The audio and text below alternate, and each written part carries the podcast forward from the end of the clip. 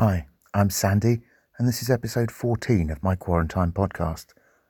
The next minute hasn't changed, but if you haven't listened to it for a while, why not remind yourself of how good it was? I live in Cefalù, a small town in Sicily, but right now I can't leave my apartment, thanks COVID 19. What I can do, fortunately, is talk to people all over the world, and that's mostly what I've been doing. I started with friends and now it's evolved into the needlessly complicated task of making it to 100 people in 100 countries. You can find out how I'm getting on at www.quarantinepodcast.com or follow me on Twitter at quarantinepod. If you enjoy it, and I hope you do, you can help me out by spreading the word. Please share the site, say nice things about the podcast on your platform of choice, and if you live somewhere I haven't covered yet, drop me a tweet at quarantinepod. I started out introducing these episodes with the sound of my neighbours singing from their balconies, but they've stopped that habit now, perhaps for the best. So instead, here's another group of people somewhere else in the world doing the same thing.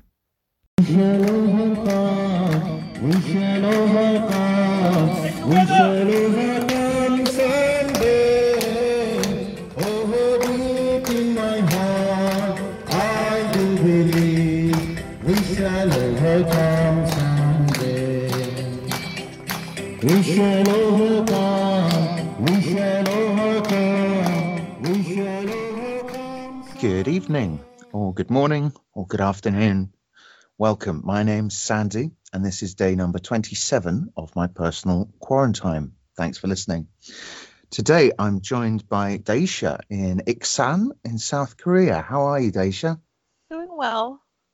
Did I get the pronunciation right? Oh, it was perfect. Thank you. Yes, excellent. and we also welcome back Dan, who joined us from the Madrid in our first episode. Dan, how are you doing? Hi, fine. How are you doing? Yeah, not too bad. Did I get your pronunciation right? yes, you did. Can yeah, you want to try the last name? That'd be a funny one. is is it is it Feist or, or Feast? No, it is Feist. It is Feist. Right. But it, everyone says Feast, which is funny because you go to a restaurant and you put your name down for a table for four or whatever, right? And then they start yelling Feast, table for four. And you go, no. That's cute. that's a, that's a great line. That's really nice. Ah, lovely to um, lovely to speak to you, Dan. Obviously, not for the first time. Daisha, we were introduced by a lovely friend, Alicia, who I worked with doing some summer camps in Italy Oh, a few years ago, yeah. and uh, and she was out here in Sicily, where where I am now, working Mhm. with us last summer. How did you guys meet? You're in Uh, you're, Alicia you're used to live in Korea. I lived in another city, and we all lived in the same apartment. Ah, right. Okay. Yeah, which so which city were you in? That was a city called Daejeon. Ah, okay. Yeah, and Daejeon's about an hour train ride, hour and a half by car from here, or maybe an hour also. I don't know. It's it's really close. Um, and so uh, yeah, she's wonderful. I missed her, or I miss her. Uh, not living here in Korea, but that's the normal expat life. People come and go, you know. Yeah, I think all three of us can relate to that, right? Yeah. Dan, is it you've been in Madrid for? Did you say like 17 years or something? yeah, eight, 18 years now. And uh, I've seen lots of people come and go, that's for sure. Mm, yeah. That's for mm. How long And- have you been in Right. Korea for, Daisha? So 2012, so seven and a half years. All right. Yeah. Okay. Do you plan on And- staying long, long term? Um, well, uh, the plan was to have this baby here and then go home maybe in about a year. Um, but who knows what's gonna happen with this whole COVID thing? And Yeah. like Yeah. maybe I'll stay here a little bit longer because I'm kind of scared to like start a new job and you know what's the job market when I get back to the U.S. Uh, I might just stay here for a little bit. So Right. Well, so I understand that you're pregnant. Yeah, yeah, yeah, yeah. Any day, uh, this baby will drop, and uh, I'll have to be a responsible adult. Uh, Wow. Congratulations. Yeah, that's a Um, weird feeling. Is it going to be a Uh, big change for you? Yeah, yeah. I'm totally like, um, I'm 41 years old, but I still live life as if I just graduated college. Yeah. Um, Yeah, I can Yeah. relate. Me too. Yeah. know, like the only difference is is that my job, you know, I have a job, but I had a job in college too. Actually, had like two or three jobs, so you know, uh, I work less than I did when I was younger, and Mhm. uh, it's great. I feel like a responsible adult, but um, yeah, uh, I don't I'd really never- it- Never have guessed from seeing your face on a on a screen that you were 41 years old. I have to say. Oh, yeah, yeah. And am I right in thinking you're you're expecting a baby girl, yes, mm-hmm, a girl. Yeah. and it's going to be your first one? Yeah, yeah. Uh, wow. That's a weird feeling, being a mom. Hmm. Hmm. Yeah. I cannot imagine. Dan, you've you've got a kid, right? Yeah, mine's 10.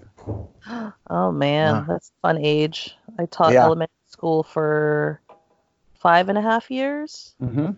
here in Korea. Uh, before I did that, I taught middle school in the U.S. and a year of high school. Uh, and now I'm at the university, so all the years. Yeah, right. All the age age groups for you.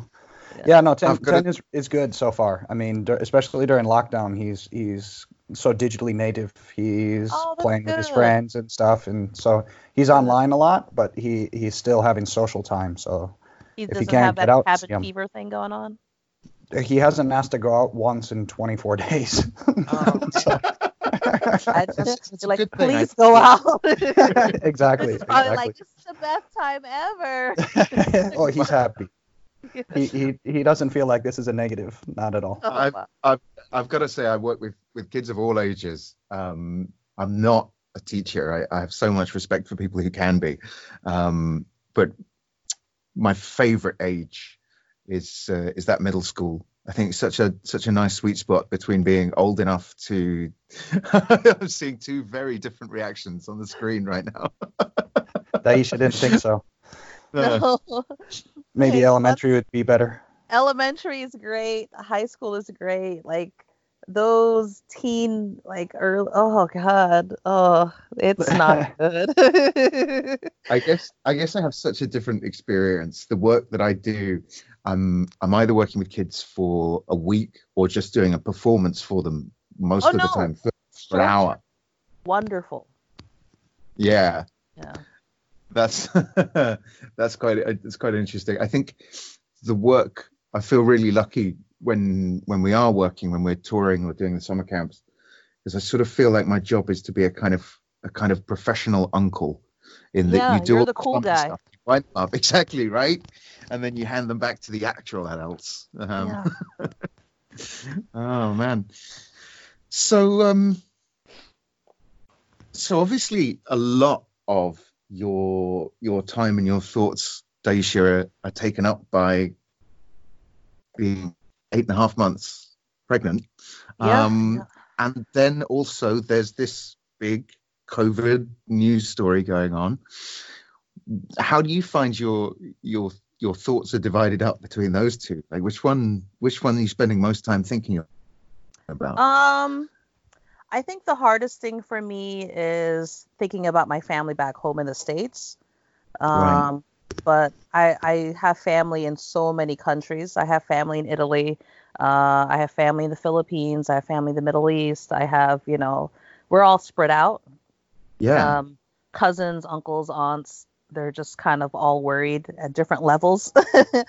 and so uh, it was weird because in in January I first started to hear about it, and I thought it was going to be like MERS because I was Mhm. in Korea when MERS was going on, and it was kind of like, oh, okay, we need to start, you know, washing our hands more and wearing a mask. I'm just thinking, okay, not a big deal. So I really kind of was kind of not really thinking of it as a big deal because in January I had taken a trip with um, two of my girlfriends to Singapore and Bali, and Nice. everyone's Hmm. like, "Oh, you know, this is your big last trip before you have the baby," and I was like, "Yeah, we're gonna have fun." They're like, "Well, just be careful. You're gonna be out."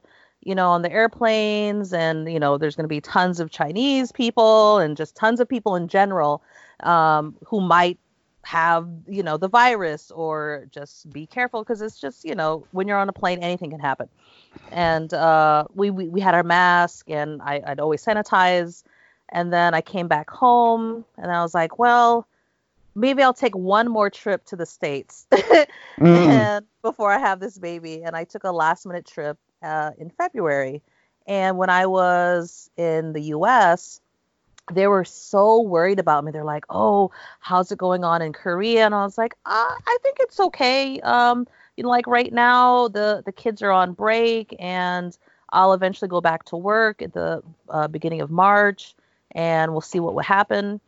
And then uh, while I was in the states, you know, it was just like, "Oh no, the numbers are getting high," and so my anxiety was high when I was home in the U.S.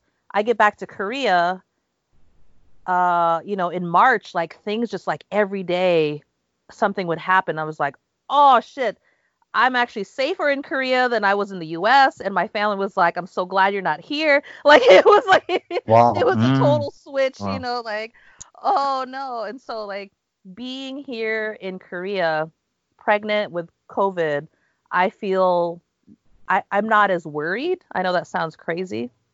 Um, Not, uh, to me, it doesn't.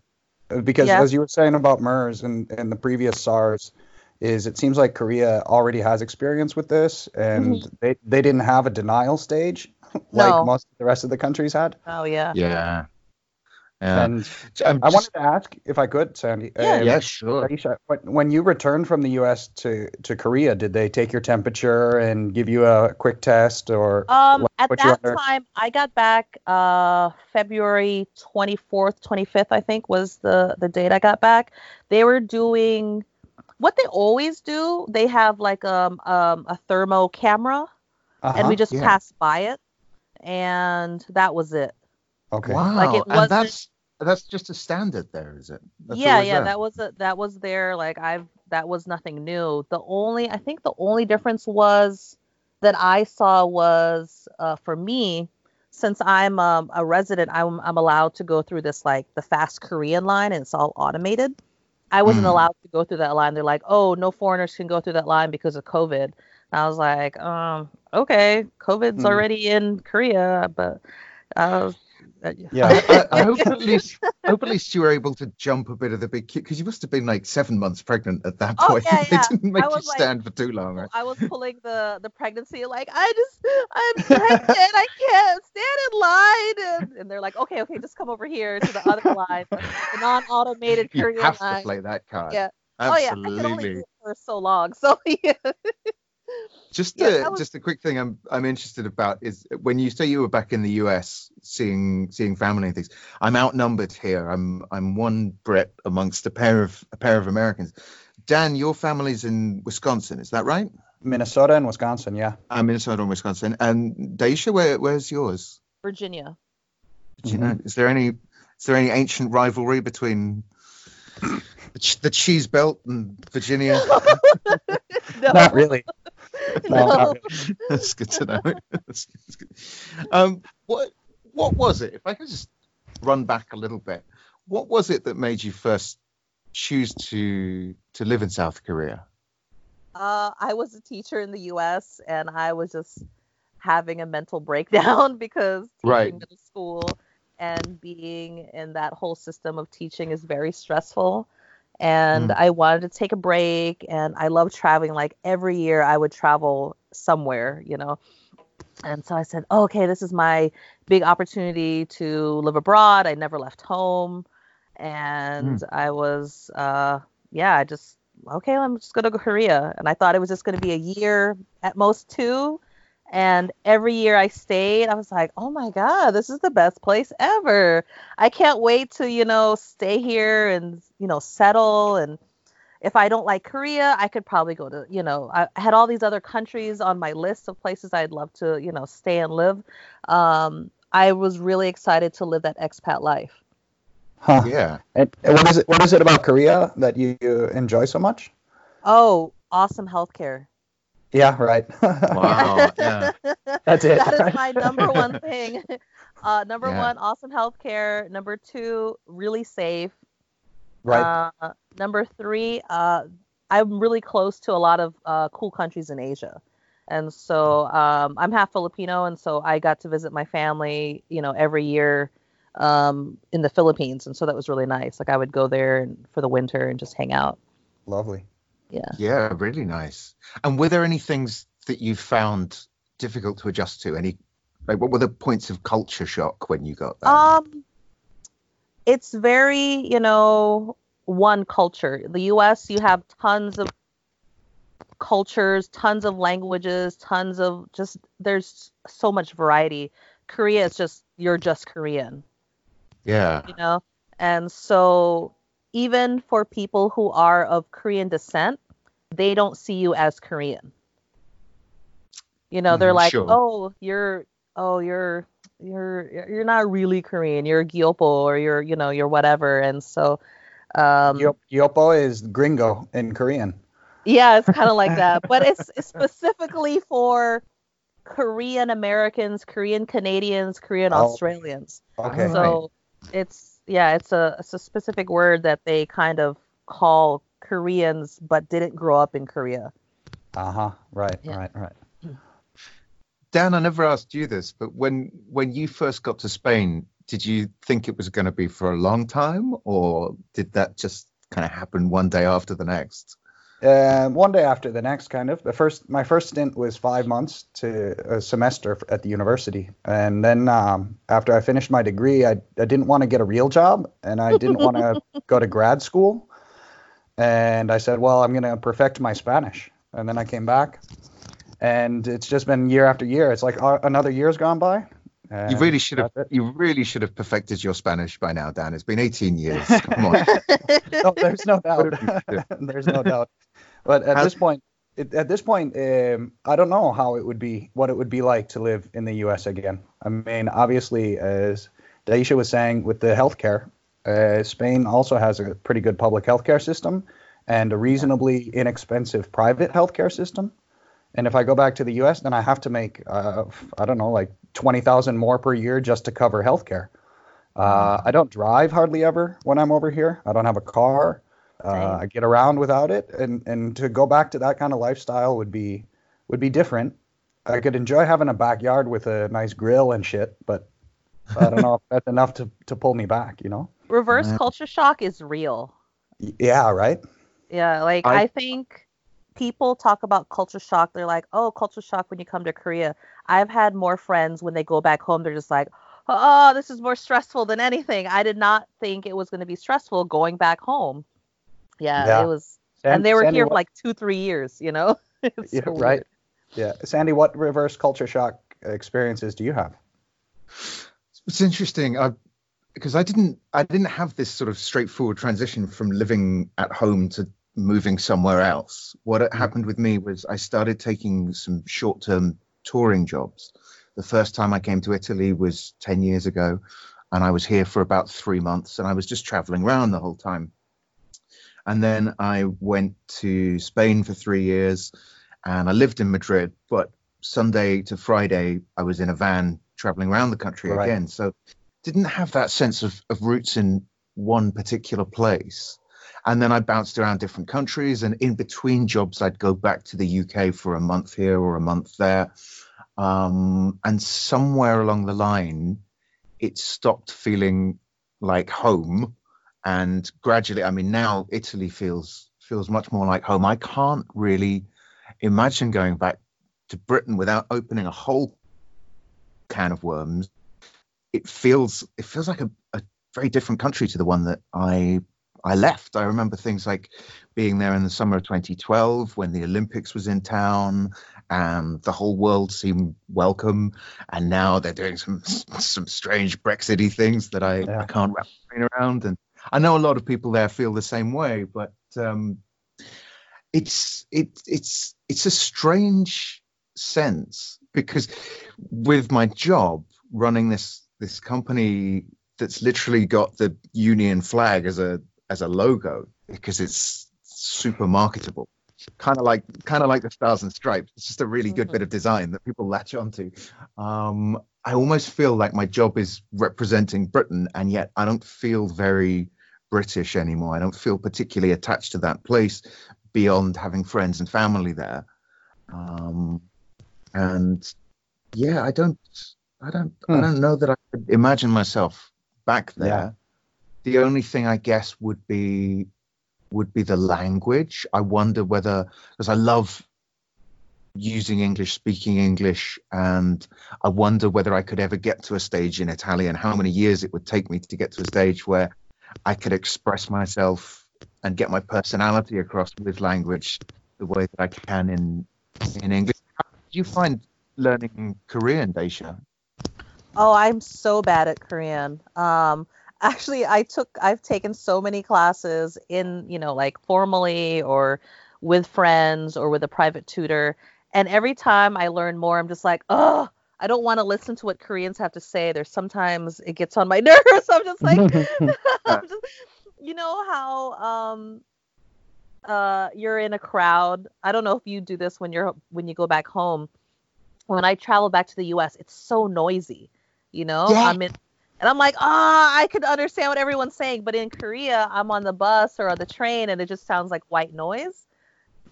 And then funny, if I yeah. pay attention, okay, then I I'm like like oh now you know it it doesn't become quiet. So I know enough to get through my day, to get into trouble or to get out of trouble, Yeah. but not enough to really um you know to really be involved in Korean life. Mhm. Um, Sure. and you know like every every day i'm learning more stuff every year i'm learning more stuff and so um yeah i i think it's fun the way how language how i've uh, because i'm a language teacher. I taught spanish before when i was in the us and i teach english now and so you would think oh you know about language acquisition? You'd be great at learning languages. And i'm just like yeah and i prevent myself from learning it because i just don't want to deal with the stress of, you know i could pull the oh i don't know i'm a foreigner card Yeah. you know? I just don't know what you're talking about uh, and Has i do know what they're talking about but i just don't want to like deal with the stress of communicating. it's it's really funny. I I that thing of switching in and out of the language and and when you're listening in public space, it's something that I've I do, but I'd never thought about consciously in those terms. Mhm. But as soon as you said it, I'm like, yeah, that's absolutely what happens. And sometimes you can just take a little break and and cut away from it. How's Oh, that even- been in even- terms of Even being quite ade- adept at Spanish myself, I can still do that in Spanish. Like Yeah. I, I just turn off the listening and yep, it's like nobody's even around, you know. I can I can evade and just be in my own little world quite easily. Whereas in English, still that that I mean that, that never happens, right? Yeah. So anyway, Sandy. Well, uh, let's um, let's talk a little bit about the situation in in South Korea because one of the one of the things that I'm most aware of about it at the moment is that it was one of the first countries to start dealing with cases outside of China of COVID, and yet it has this global reputation right now as being the country that's found the answers Mhm. um, obviously not in absolute terms, but it's constantly being held up as as a as a paragon of how to react to things like this. We've talked a little bit about the fact that maybe they had more infrastructure in place as a result of previous epidemics, but if it's not if it's not too big a question, what's your impression, Daisha, of why they've been able to keep the situation reasonably under control. What's what does life feel like at the moment? What are the restrictions on you? I am so surprised that Korea isn't more of a shit show. Like I know this is really bad, but because sometimes like living in Korea, you know, there are so many like, oh my gosh, they they do so many amazing things. And then the next, I'm just thinking, why why aren't they doing this? Like the common sense part was left out. And to to know that they they handled it so well is just like, oh, I'm so glad that part of Korea won out. Because uh, at one point there were uh, petitions online to um, to oust President Moon because they were upset that he had donated all these masks to China. They're like, why are you giving China all these masks? We need it. Blah blah blah. Um, that's not fair. And then you know a month later Koreans are so proud to be Korean because they're like, oh, I'm so glad our government stepped up and did these things. And so it's kind of like those two sides, you know. Um, you have an amazing team of ministers in Korea that said, okay, we don't know what we're doing, so we're going to hand it over to the scientists, to the medical people, give them all the money, all the support, and they did their stuff. Versus you have ordinary people who are like, um, I'm gonna, because we're we're not under any type of, of formal quarantine. We're under no type of um, restrictions. The only thing is, Wow. is that they did shut down schools, and so public schools and universities have been closed for weeks. Um, but businesses are still open. Um, most of them have the same amount of people. Like I go out, it feels like a normal day. Like nothing Really? is different. Yeah, nothing is different except that more people are wearing masks. There are places where you can sanitize your hands and sanitize carts and stuff like that, but nothing too weird. You know, Hmm. we um, the one cool thing that they did was the contact tracing, and Mhm. that was Right. amazing. You know, like we get uh, depending on your area, um, we get a cell phone uh, text message saying, "This is what's happening. These are things that you should do. These are the people who um, have COVID." They don't give you full descriptions, of course, but they're like, "A 50-year-old man in this location." Uh, tested positive for COVID, and these were the places he was. So if you were there, you should come in for a test, and the tests are available um, Wow. in most These- places. Uh-huh. Um, these are these are two aspects that are really interesting to me. Um, one is the idea of the contact tracing, which seems like um, in the West is not acceptable or something to a certain extent. Yeah. Um, it's, Yeah. it goes against my personal liberties and whatnot. And the other thing is that there are tests available, and I'm I, try, I I have a hard time understanding why every country is trying to reinvent the test, or like I I don't know Uh, how yeah. certain countries have uh, good tests, and other countries are like trying to get their university uh, researchers to come up with a test. So these yeah, are two. I don't know. I'm just like, a test is a test, but some they're like, well, we don't actually know if their test is going to be good or they're going to give us false negatives or false positives. And Th- that does happen in Korea. Then um, there. I I haven't heard of anything uh, Mhm. like that. Uh, that hasn't been anything that I've seen on Facebook or in the um, in the news that I've been watching and reading in English or in Korean. Uh, so I haven't heard anything about that. Um, I've But, seen uh, pictures in some Hmm. some of the big. Sorry to jump in. Um, I've seen pictures in some of the big cities in South Korea of booths. They look like uh, kiosks Phone that you booth. get in. Yeah. yeah, right. Phone booth type things, where someone, a, a doctor or a, a nurse sealed inside, is taking tests through the through the wall of the of the booth just on the street. Is that some, so? Iksan is quite rural, would you say, or quite a, small town? Um, it's it's small compared to what everything is in Korea because everything in Korea is very compact, and so you have Oh, okay. like Seoul, and there's nine million people there, you know, and Iksan has uh less than a million people, maybe half a Yeah. million, quarter of a million, so it's a small city, but it's bigger than the city I grew up in, so Yeah, you know, I, seems just okay, it right. I got more sense. Yeah. Um, just just since you mentioned the population of Seoul, did you see the story? I mean, this is going off on a tangent, but did you see the story that Donald Trump claimed it was 38 million people? And if you if you look it up on Google, the first thing that comes up is that it's at an altitude of 38 meters, so it's written 38 m. I saw And that. it's like, well, yeah, he someone saw the did number. half for Yeah, Google. oh man, alive. Um, Yeah, he was like okay, so- so- 38M. that looks right. so those those testing booths are they things that you see around town where you are?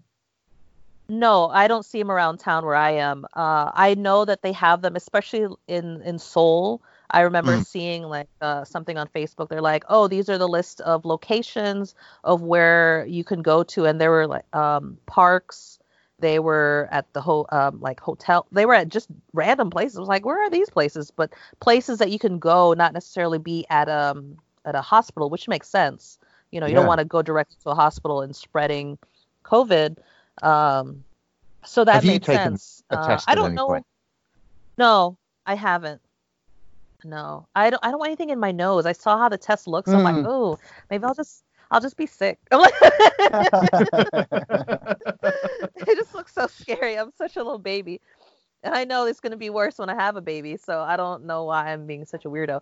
But i heard uh, you can't just in certain cities in certain places you can't just get a test. Right. they they uh some places they do want you to call in first. Uh there's like a, a phone number uh, like our covid number like 1399 or something like that. Uh you're supposed to call them and tell them uh, i have symptoms and then they'll um depending on your city they'll tell you where you can go if you can go. So one of my friends was kind of worried because she was feeling sick and wherever she was they wouldn't They were like oh you you can't get a test right now which she was like what i thought all the tests were available blah blah blah but Yeah. i guess they either just didn't think she was important to get enough uh, not important but she wasn't at a place in her you know they didn't think she was sick enough or you know Mm. her signs her symptoms weren't covid enough i guess right. Yeah. And so What about if you if you started to feel sick in Madrid, Dan? Do you have a clear sense of how you'd go about getting a test and finding out? Do you feel like you'd be able to get a test there? Well, uh, at the moment, I know that our first step that they tell us is that we have to uh, call the special hotline that they set up and then inform them of your symptoms, and then they will tell you what to do next. I'm under the impression that unless you have some serious breathing problems, they're telling you just to self isolate at home, just like super quarantine yourself. And then uh, eh, I believe that when you do have respiratory issues, then they, they refer you to a hospital. You go in, and then there should be enough tests, at least for people who are at that point. Um, Right. This week, this week, Spain is receiving more shipments of quick tests and different things like that, which hopefully these are going to be more reliable than the first batch that came through almost two weeks ago. That was uh, just garbage. I think it was half, it was 50 50. It was kind of a random I've- thing. I've Oh, read wow. about these how, shipments how of long did it take for test results to come back Um, I'm not really sure. I think they're still doing 24 hour test uh, Mm. results Oh. uh, because by by looking at the famous people or the politicians or experts who you know because they go oh that so and so has tested positive or so and so tested negative they're doing a second test to confirm we'll have the we'll have the results tomorrow so i think they're still doing Yeah. the 24 hour however i have i did see a headline this morning that uh, certain regions did get their first batches of quick tests so Have there have there been in Korea? Have there been high profile cases of celebrities or politicians, people in the public eye, who've tested positive that you know of, Daisha? Uh, I don't think so. Maybe there has been, but I, not. I can't really think of it. There was on April Fools. There was a guy who told people he had COVID and he didn't, and everyone was like, "Oh, you're a jerk," you know, like. and he was, like, some- Wow. he was a, a K-pop star or something like that, or a, an actor or something. Everyone was like, "What a dummy!" Like, come yeah, on, right. man. Like, Yeah. is not a time to. The phrase "read the room" But, uh. Yeah. yeah, I don't think there's been like a big um uh like oh oh my gosh, I can't believe, you know, like there's no Tom Hanks or something that has Yeah. gotten it. That maybe I just I, I don't really pay attention to that. The thing that I've been paying attention to have been the clusters that have come out. And so we've had big clusters of um, the big one that we had was the the church uh church quote unquote we also call it a cult um Yeah. and That was in so Daegu, that was that like right? our big yeah and that was a total insane like wow and that city was put down uh as like the first kind of oh my goodness korea has a big problem and they my friends who were living there they were kind of quarantined and it was just it was crazy and everyone was worried and then you kept on getting these random clusters in different cities and there were always um, groups of people who were told you know like weeks before hey we should probably think about not being in the gym or hey, maybe you shouldn't think about opening your um, Hagwon, which is like uh, Hagwons are cram schools that are still open. They're like um, 80 to 90% of kids attend these after school. hmm Um, and so they're still open, even though private school, I mean, public schools are still closed, but they still attend Yeah. these. schools, And so it's kind of like weird.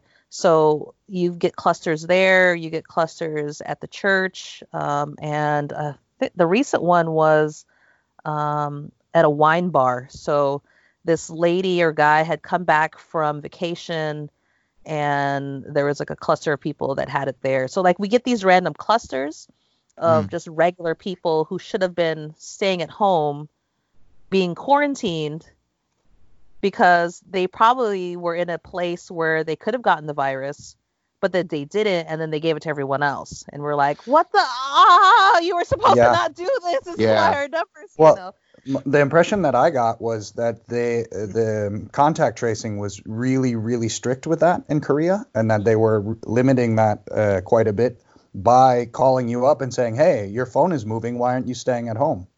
Is that is that a misconception that we have, or Well, yes and no. Some of these people, um, like, it, I guess it depended because um, some of these people, depending on when they came, they weren't tested right away. Like the one at the the church, the first one in Daegu, the doctors weren't doing mandatory tests. He was like, "I think you should get tested." She's like, "No, I'm fine." And at the time, you know, you were allowed to say, "No, I don't need a test."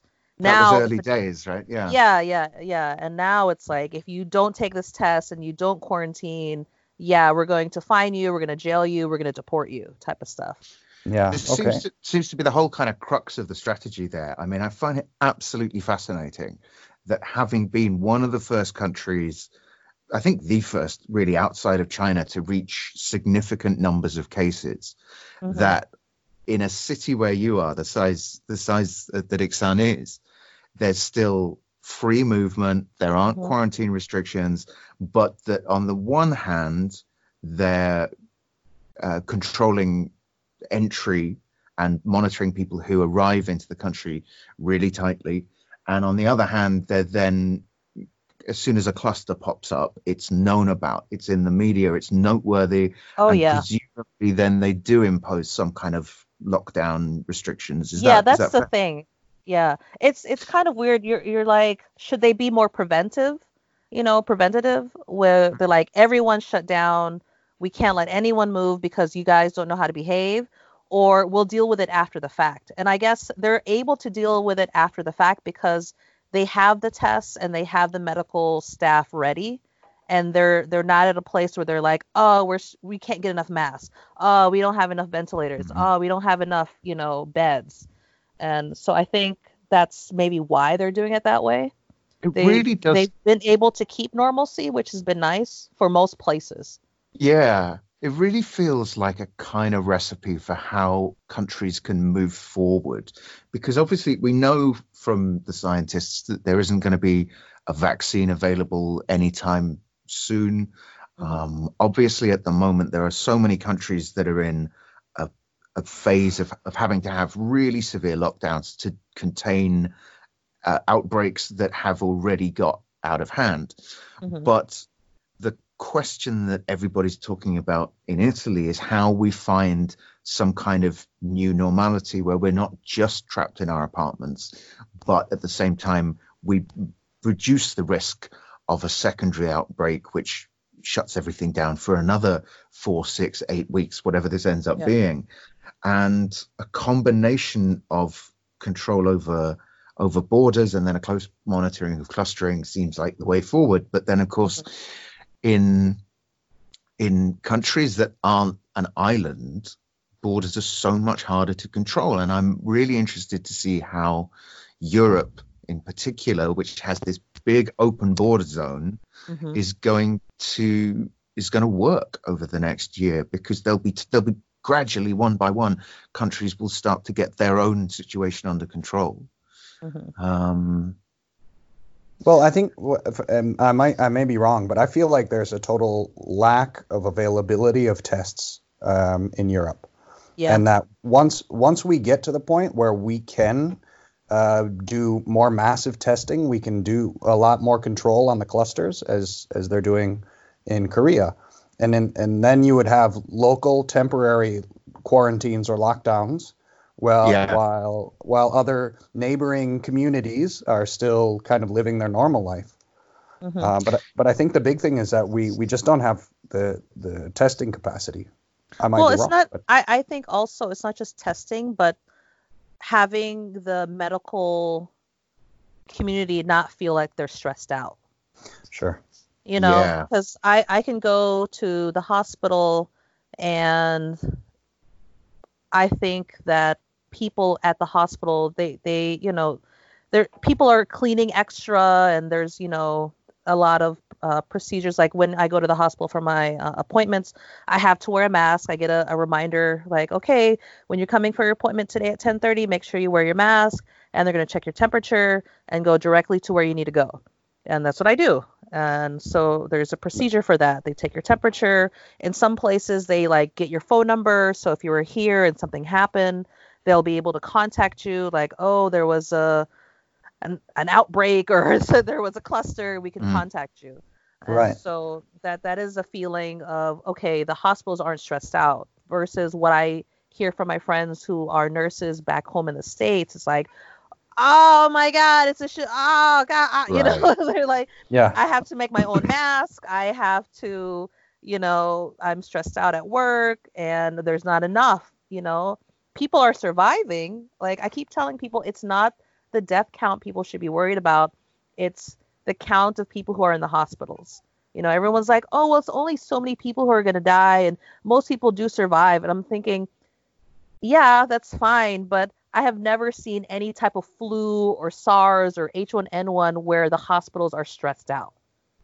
Yeah. Right. Right. you know Right. and that's Right. that's the difference if you can get everyone a mask if you could get everyone their you know the the materials and uh, equipment and machinery and beds and nurses and doctors then it wouldn't be such a problem but we don't have that and that's i think the problem you know Mhm.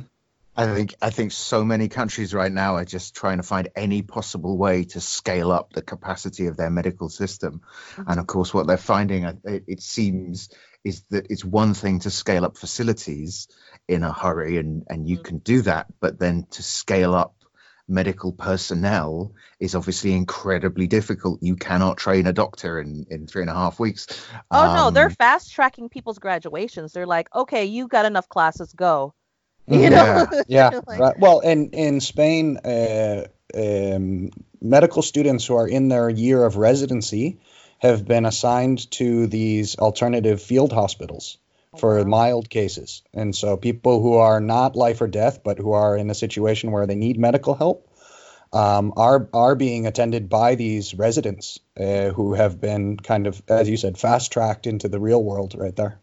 Wow. I saw a fascinating story. Uh, well, I've, I've heard a few. A really good friend of mine has, uh, her father was an, an anesthesiologist, I think, for his entire professional life and had retired or certainly left the public health service in Ireland.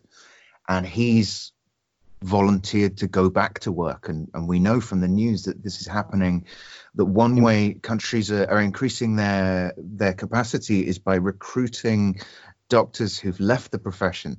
And the amazing story that, that I heard yesterday is that Leo Varadkar, the leader of the Irish government, has was a was a, a general practitioner for four or five years before he went into politics, and he has signed back onto the register of practicing doctors and is going to be doing I think just a morning a week. Obviously, he has a lot of other things on his hands right now, but is going to be going back just as a as a as a symbolic gesture, I suppose. It kind of reminded me of. Do you ever see the film Independence Day, where Bill Pullman's playing the president, and, and he's like, "Put me back in my F-16 fighter jet. I'm going to go and sh- shoot some aliens." That's, well i think it's wonderful that people are feeling that call to to service you know Isn't it? and yeah and i think that's amazing like even on a small level you know i have aunties and stuff who are like making masks for their friends um, who are in the mil- in the medical field or my cousins who are, you know, they they live in the Philippines and they're like, oh, I got orders for masks. I need to give this to like the the people in the city and people who are just local people because they all need masks and we can't get masks. And so everyone feels like they have to step up, which which Yeah. is amazing. there was there was like a half a half slip of the tongue there, and then you, you stopped yourself halfway through the word. I thought you were going to say in the military, and it became in the medical field. And I kind of think well- there is this sense where like we're seeing doctors and nurses and healthcare professional in the same term. You know, the vocabulary that's being used is like on the front line, and Yeah, there there Mm-hmm. that. I I could I could I guess I, I was afraid to say the word military maybe. Uh, but it is that sense of um people do have to step up because, you know, I hate to say that, you know, Trump is like we're at war, but I'm just thinking you're a dummy because you are not acting like a good general and this is you're doing a lot of Yeah. stuff. You know, I like think- I I we like my town. I grew up with is a military town. You know, all of us are either Navy brats or Army Right. brats. And my my brother is in the Coast Guard. My brother works for my other brother works for the military, and so we're all connected. My dad was in the Navy, and so we're looking at this. They're like, nah, this is this is not at all being prepared. This is you know you're supposed to see this months ahead of time. You're supposed to Mhm. have everything ready. This is this is the worst situation, and you're handling it in the worst way. And so it's really nice that other people are stepping up and like serving and their duty, you know, like they know it's their duty to do this, even though the person at the top is not giving the commands out. They're like, look, we're going to have to just pretend that the guy at the top knows what he's doing and he's telling us what to do. And we have to act on what Yeah. we normally, you know, like if we had someone who was, you know, sufficient in that, in that capacity. Right. Yeah. Right. yeah. Right. Yeah. Well, well, the, the uh, what led to this question by Sandy was you were talking about masks, and now masks and face coverings have become like all the rage in Europe and the U.S. And everybody's yeah. like, you make your own and don't go outside without one. Mhm. Uh, what do you feel about that? Are, are you wearing like a, a manufactured one? Are you I wearing one? have that- I have um I have a, a 94 mask, a 95 mask, and a and a fabric mask. Um, when I left the U.S., my dad went to um, the hardware store and got me some masks, and they're like painting masks, but he got me those masks one because my allergies are bad, and he was afraid that since I'm pregnant, um, the pollution in Korea is sometimes really bad, and he was like, "You need to wear a mask all the time," and so he gave me that for that reason, but also because of the COVID, he was kind of like freaking out. And I was just like, oh, I think you guys need them more than I do. I should Yeah, right. back to you. Yeah. But, Right. Uh, yeah. So me wearing a mask wasn't like a weird thing. And everyone was, I kept on telling people, guys, you need to wear this mask. And they're like, oh, we don't need to wear a mask unless we're sick or if we're around, blah, blah. I'm like, okay. I'm just saying, I'm in Korea. We've been dealing with this for years. it, and so it's it's natural for you. Um, I mean, here now uh, there are some people who are con- who continue to say it's useless. There's Mhm. some people who say that the cloth coverings are useless. That if you don't make it a certain way, blah blah. Well, Can you expand? Can you give me your opinion on that at all? I think anytime you can cover your face with something is better than nothing, you know? Um, kind of like when we sneeze, they tell you to cover your, you know, your Yeah. mouth with your hand. Of course, there's going to still be a spray and something might land on someone else. It's not going to be a whole 100%, but that's why we do it. We cover it because we want the percentage of those cooties not to get out, you know? so so even if it's from 90% to 50%, I'll take that. You know, Yeah, everyone's okay. thinking it, the it's going to be 100% cover and the whole point is just to stay away from people. We can't in Korea because it's just we're, we're really tight in Korea and we aren't doing um you know a quarantine situation Yeah. and people just kind of wore masks anyway cuz even before covid and when there wasn't MERS, people would wear masks because it was just out of nature because of what happened in the past. And people are just thinking, okay, I'm sick. I should cover my face. Uh, the pollution is bad. I should cover my face. I have allergies. I should cover my face. I didn't Yeah. wear makeup. I will cover my face. Like, so wearing a mask That's amazing. It's kind of like, uh, it's stylish, it's fashionable, as well as medical. It's so, like what we use a baseball cap to cover our hair when it when we're having a bad hair day, and they're Yeah, like, yeah, "Oh, I don't exactly. look very pretty today. Let me just put Yeah, a yeah. mask on." yeah, my students, that's how they'll Such come a great into way to look at it. or come into class or like, oh, are you sick? No, I just didn't do my makeup. I'm like, okay, I got it. oh my god, that's, that's incredible, Dan. I love that you asked that question because I was listening this morning back to the first conversation that we had, and it must have been two or three weeks ago now, where we were talking with Reese in Beijing, and one of the things that struck me was that at that point, it seemed that he was saying that it was mandatory, or at least. I think his words were heavily recommended, which Sure. which I feel like is, translates to mandatory in China, um, to wear masks all the time, and that seemed quite alien to us in Western Europe.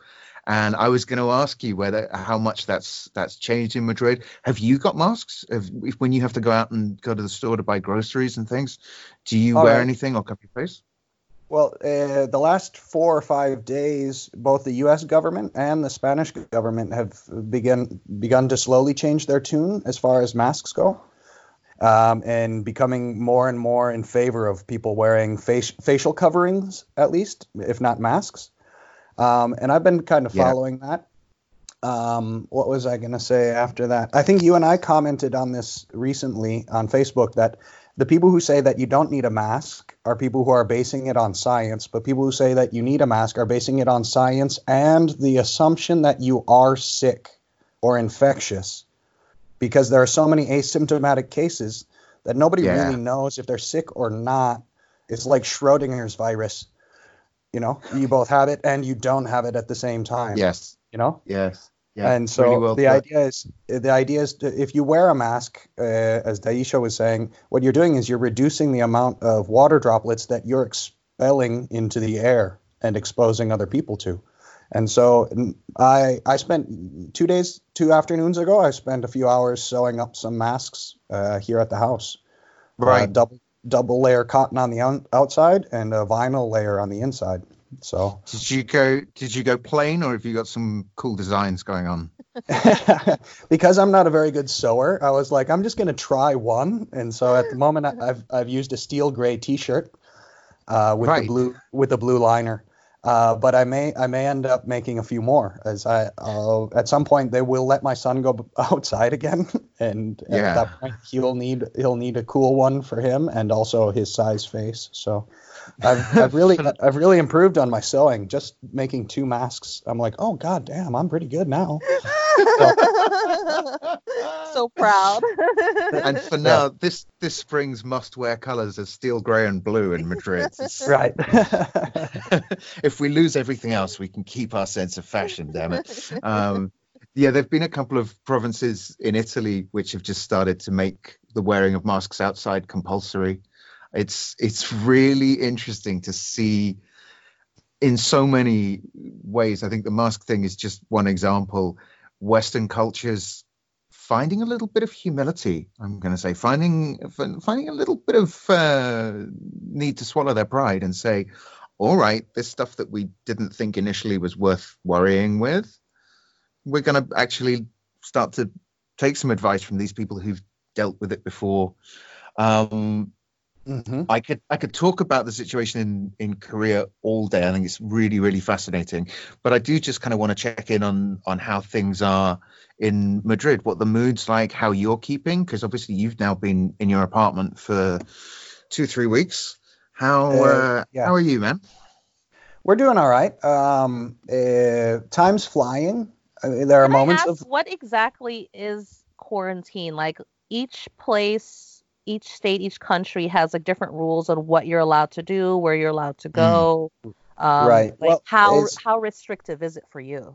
Spain. Spain and Italy are pretty similar. Uh, so far in Spain, though, we don't need to fill out a document before we leave the house. But it is uh, uh, the only things that are open are supermarkets, uh, fruit shops, bakeries, pharmacies. Mm. uh, tobacco shops. And they're not checking to see how many times we go out, but they're telling us only go out for essential things. So I might leave the house every five to seven days, and I'll do the tobacco shop, the bank, and the supermarket all in the same trip. Mm. Um, We uh, the parks are closed. Uh, you two uh, only one person per vehicle is allowed. Oh wow. So so uh, unless you're taking someone to the hospital, uh, you can't have more than one person in your vehicle. So are the Uh, police like following you or watching? Like I, I don't.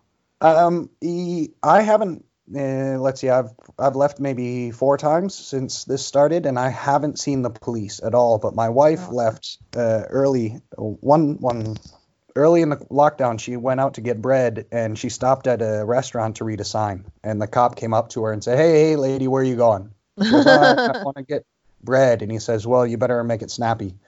And uh, when she came out of the bakery, he was still standing there, indicating to her that she had she had to go home. Right. Uh-huh. Um, and in, but I, I mean, I'm in a neighborhood that seems to be respecting the rules. Uh, of course, there are other areas or neighborhoods or towns where that's not really the case, and the police are a little more aggressive, in some cases, too aggressive. Yeah. Um, but uh, yeah, I think in Spain they have they've put uh, they've given out over 150,000 tickets. oh Uh, wow. they've arrested Wow. over a thou- they've arrested over a thousand people. It seems a little bit uh, over the top. Uh, Spain still has some leftovers from the fascist dictatorship in the 70s. Uh-huh. I don't know how 45 years later they still have authoritarian issues, but there are still some authoritarian. They're like, we still love Franco. Those good days. well, I, I suppose in certain uh, professions like police, there might be a higher percentage of, of those people with that attitude. I don't know. Real that's- Madrid players, that kind of thing. right? No, so so lockdown for us is uh, my, like my son hasn't left. Uh, I'm not supposed to be going out every day to buy. Oh, let me go get another thing. Oh, oh, we don't have uh, salt today. Well, that's not true. We got salt, or you know, that kind of thing. So it's really quite restrictive um, for us. Um, this 20 day 24 perhaps for us i think and uh, we're starting to see a real big change in the number of new cases. It's dropped uh, i mean we're That's no longer going up. Uh, we're still getting uh, six seven or eight thousand new cases a day but Right. we're not seeing 10 or 20 percent increments day on day. And we're not seeing it double every three days as it was at the beginning. So Hmm. we're starting to we're really starting to see uh, how the lockdown is affecting uh, the the number of infections. well, that's Um, awesome. It is awesome, but just because it's, I mean, we're still getting seven thousand a day, Yeah. seven well, new cases it a such can a also slow be process, because isn't you're also testing more. You're getting, you know. Sure, sure. No, it's, uh, one thing about stats right now is that it's we have no clue what this is like, and we don't know what it's going to be like. And every country is counting the deaths in a different way. Mhm. Yeah. And, and so I think it's going to be eight months or 12 months before statisticians really get in there and pick all the numbers apart and see what kind of increases we've had in deaths and, and that kind of thing. So it's it's hard to say with the stats that we have now. I mean, I think in, in Germany, the death rate is like at 1.8%. In Spain, it's still around 10%, um, Wow. like in Italy Mhm. but that that doesn't make sense um, in the long term. In the long run, more people, fewer people will die, and more people will get better, and Right, yeah. everybody will eventually have more or less the same uh, mortality rate from this. Right. So Yeah. Yeah. it's hard to And say. what about on a on a personal level? How's the experience of, of being indoors almost continuously for, for three weeks? You said your son's doing just fine. yeah. You're a you're a creative guy. You're used to being out and about and um, engaging with people, performing that kind of thing. Uh, how how are you feeling? And have you been doing anything that you wouldn't normally have time to do? Have you found any new Yeah. outlets for those energies? Yeah. Well, actually, I hadn't missed. I hadn't been missing doing comedy until you just mentioned it, and now all of a sudden I'm, I'm feeling really sad. Like I want to, I want to be on stage. sorry. No, that's oh, all you right. did stand up. Yeah, I do stand up and improv, and, and Oh, that's I re- awesome. And I really enjoy the feeling of of getting the response. So thanks for that, uh, Sam. I'm a Uh, am a no. horrible horrible host. well, you know, um, uh, just like most everyone else, I had uh, made my life so busy. You know, like busy, busy. I don't have time for this. I don't have time for that, and blah. And I realized that uh, up until we were on lockdown, I hadn't really picked up a book this year. So I've Yeah. gone back to I've done some leisure reading. Um, uh, I know that my per- everyone goes through the situation in their own way, and I find that personally, I feel more comfortable when I have more information. Mm. So Yeah. a lot of people are trying to tune out or not pay attention, and but I'm just um, feeding my brain with all the data that I can find and and all the stories and all the differences. And we have uh, family in northern Italy. We live in Spain. I have family in the United States.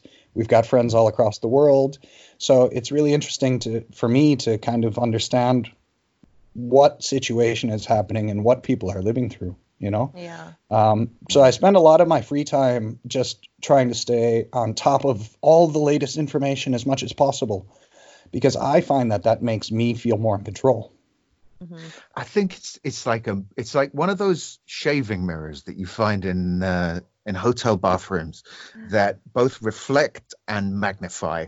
Yeah. And I feel like everybody is learning about themselves, about their cultures, about other cultures and other people, and you you're finding really you're being shown what people are like, magnified, amplified. Um, one personality trait that I always knew I had, and I'm seeing it amplified on a on a large scale, is my ability to talk and ramble on and have long conversations. which Yeah. which brings me to the fact that I'm I'm aware that we've been chatting for a good long time and it's the evening now in in Korea and we should probably bring this to an end. I just want to thank both of you guys because this has been such an interesting conversation and were it not for time constraints I could I could quite happily talk for another hour. Such yeah, lovely there's people. so many things that I'm just like, oh, I should mention this about Korea. Oh, then what about this? And oh, this is what's going on too. But you know, it's it's it's everything. Everyone could say the same thing about what's going on in Italy and Spain in the U.S. and their own families, and there's just so much to say. Is there is there anything in particular you want like speak now or hold your peace until the next time you can come on the podcast? And I, and I feel like given what you've got going on in your life at the moment, that might be a while. Um, is there anything you want to put out there? Um, no, I'm just I'm really happy that people are still finding you know, a time to be creative, a time to share, a time to be loving towards each other. You know, like some people are you know, like I I honestly I have friends, uh, Facebook friends and real friends who are just this is a hoax, this is a, you know, some Mm. liberal blah blah blah. This is it's all fake. Uh, you know, like there, you know, you have no idea what's really going on behind the scenes. And I'm like, okay, cool. Um, you know, like so I I have that type of um It's really hard for me to to communicate on a civilized level with a lot of those people. Yeah. yeah and- i i've been able to do it just like well here's facts that you won't read but these are facts. Um but you know and my my my friends are like why do you even spend all that time? They're not going to believe you. They're not going to listen to you.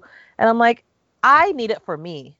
You know i don't do it for them but i need it for me. Like i need to see that there's a sense of truth for me that i still believe. And Yeah. that there is still a sense of like my family's important my friends are important. I'm going to give them all the information that's true about what i'm seeing here in korea what we're doing what hopefully you guys are able to do. You know I'm like i keep on telling like guys this is what you should do you know just wear the mask i know everyone's saying don't wear the mask but this is the reason why you should wear a mask and they're like oh we're making masks i'm like yeah i said that two months ago and you know like Yeah, th- I mentioned it a little bit before, and I, I want to say it again. It seems like every country is trying to reinvent the situation. Like we all have to learn the lessons ourselves. Like we were Yeah. teenagers, like preteens. Uh, I know that you told me that this is the best thing, but I'm not going to listen. And then Yeah, eventually you learn the. It lesson really yourself. Oh, and in Spain or in Italy, where the death rate is is quite high, it's way frustrating. Is wait a minute, we don't have to wait to learn these lessons ourselves. We can just take some advice from people who are a little bit further along than we are. And yeah the UK or the US also are falling into that. yeah So it's I, I, don't I am I am glad that people are listening. Like people are saying, okay, we won't be like everyone else. We are going to take this step and be smart, and we're going to be proactive, and we're going to be more defensive Uh, we're going to fight this rather than just like, well, wait till it gets bad and then deal with it. Mm. You Mm. know, so I am I am finding a you know that is a positive thing. You know, Good. I am I am finding hope in that. Like I keep on trying to think, it will get better. People will start waking up and not think, oh, this is just uh, a thing that China's going through. Yeah, You know? right. Yeah. Right. I I cannot in any way advance on that as a as a set of conclusions. Um, thank you guys both so much for your time. Um, Daisha, Alicia said to me that you were an absolute star and would be a pleasure to talk to. She did not undersell you or, or oversell you, I should say, in any way, shape, or form. Um, best of luck over the next couple of weeks. Please Yeah. keep me informed. keep us informed. Yeah, yeah. Um, we look forward to hearing some some good news from you. Mhm. Um, And Dan? Dan, I hope you get to do some awesome stand up. I did stand up uh, eight years ago. Uh, it was like a thing that I was into, and I have a special place for stand up comedians and improv. It's a hard thing. Why, thank you. Yeah, yeah. Yeah. I, I appreciate that. I really I really hope that we can get back up in some in some aspect or some way Yeah. at some point. So is there is there any place we can suggest people check out to stay in touch with your comedy in the meantime, Dan? Uh, not really, because I'm I'm so like focused on everything but comedy right at the moment. And Sure. I, I wish. I, I don't know if maybe next week or the week after I start going, hey, wait, I'm gonna change my my style. I'm gonna come up with something. If you start if you start live streaming sets at uh, seven seven p.m. every evening, let us know and we'll yeah, put the right. word I will. I will. Definitely. It's Well, been it's been lovely to catch up with you as well, man. Yeah. Uh, thanks a lot for doing this. This is a really great project, and I'm I'm really enjoying listening to to everyone's experiences. Absolutely. Yeah, they're It's- amazing. Every every country, every story has been really nice to listen to. I I listen to a couple before I go to sleep, and I'm like, oh man, this is wild. I can't Mhm. believe we're going this. Like we're living through this. This is it's amazing. It's uh, it's it's genuinely my pleasure. Someone said to me yesterday, it's going to be interesting in ten years' time to listen back to some of these and remember what we were going through. And Mhm. yeah, I, I I'm I'm super excited to speak to all of you guys and to hear all these different stories and um, definitely helps give me a little mm. bit of structure here where I am. So really, really appreciative. Speaking of appreciation, we finish every episode on a round of applause for everyone in the healthcare system all over the world who's helping keep us safe and well, and Yeah. also people that we want to give a particular shout out to. Dan, have you got anyone in mind? Well, um, I'll take advantage of this con- this moment and uh, applaud for new mothers and soon to be mothers who are changing their whole realities in in a situation in a world situation that is obviously very difficult. Uh, a lot of unknowns. I remember when when our son was born, there were a million and one unknowns, and we didn't have a global pandemic happening at the same time. so I'd like to give some support to mothers, new mothers, and soon to be mothers. Here, yeah, here, here. um, we cross live to a soon-to-be mother. Uh, who, who's on your mind at the moment, Stacia? Um, I'm worried about my students. You know, like uh, my students are college kids, and I know they're just kind of just, what am I supposed to do now? You know, they they especially in Korea, everything is about like making good grades, doing really good, getting a Right. job.